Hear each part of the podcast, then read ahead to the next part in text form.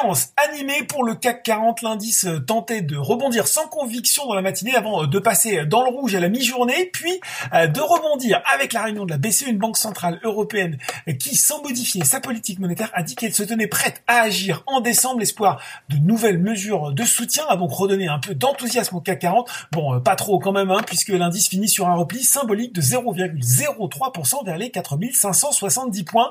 Outre-Atlantique, la statistique du jour, c'était la croissance de 33,1% au troisième trimestre de l'économie américaine en rythme annualisé, un peu meilleur qu'attendu. Et c'est une euh, journée de résultats du côté euh, des GAFA, alors que notamment Alphabet et Facebook dévoileront leurs résultats trimestriels ce soir après la clôture. Le Nasdaq grimpe d'ailleurs de 1,3% à 17h45 et le Dow Jones de 0,27%. Allez, retour à Paris sur les valeurs. Et là aussi, beaucoup, beaucoup de résultats trimestriels. On commence euh, avec le plein d'audience hein, pour TF1. Le groupe a fait état hier soir d'une hausse de 7,5% de ses revenus publicitaires au troisième trimestre, un peu plus de 346 millions d'euros, un résultat opérationnel qui lui a presque triplé sur la période pour atteindre euh, quasiment 58 millions d'euros. Odo euh, BHF a réitéré son conseil à l'achat sur TF1 qu'un objectif de cours relevé de 7,50 euros à 7,70 euros.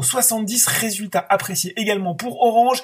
Euh, les revenus du partage des réseaux ont amorti la crise du Covid-19 et l'excédent brut d'exploitation après loyer de l'opérateur n'a lâché que 0,4% à 3,58 milliards, un chiffre meilleur qu'attendu par les analystes euh, qui était à moins 0,6%. C'est du solide aussi pour Nexity un chiffre d'affaires à 9 mois qui ne se replie que de 2% grâce à une belle performance au troisième trimestre, plus 6%, un peu plus d'un milliard d'euros, un promoteur qui a par ailleurs rassuré sur ses perspectives, tablant sur une hausse de 10% de son chiffre d'affaires en 2021 pour une marge opérationnelle courante d'au moins 7%.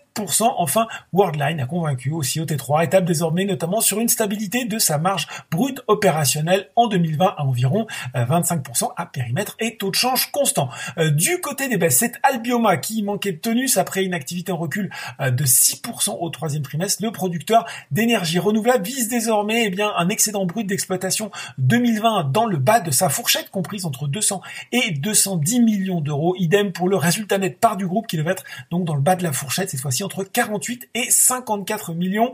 Euh, les parapétrolières CGG et Technip FMC étaient également à la peine alors que le Brent se replie sous les 38 dollars le baril. Ça cale aussi pour Forestia alors dans le cadre de sa fusion avec Fiat Chrysler PSA a annoncé le succès de la cession d'environ 7% du capital de l'équipementier automobile pour un montant d'environ 308 millions d'euros. Le produit eh bien, de cette cession sera distribué aux actionnaires de Stellantis. C'est le nom hein, de la future entité issue de la fusion entre les deux constructeurs automobiles. Voilà, c'est tout pour ce soir. Maintenant, n'oubliez pas tout le reste de l'actu éco et finance et sur Boursorama.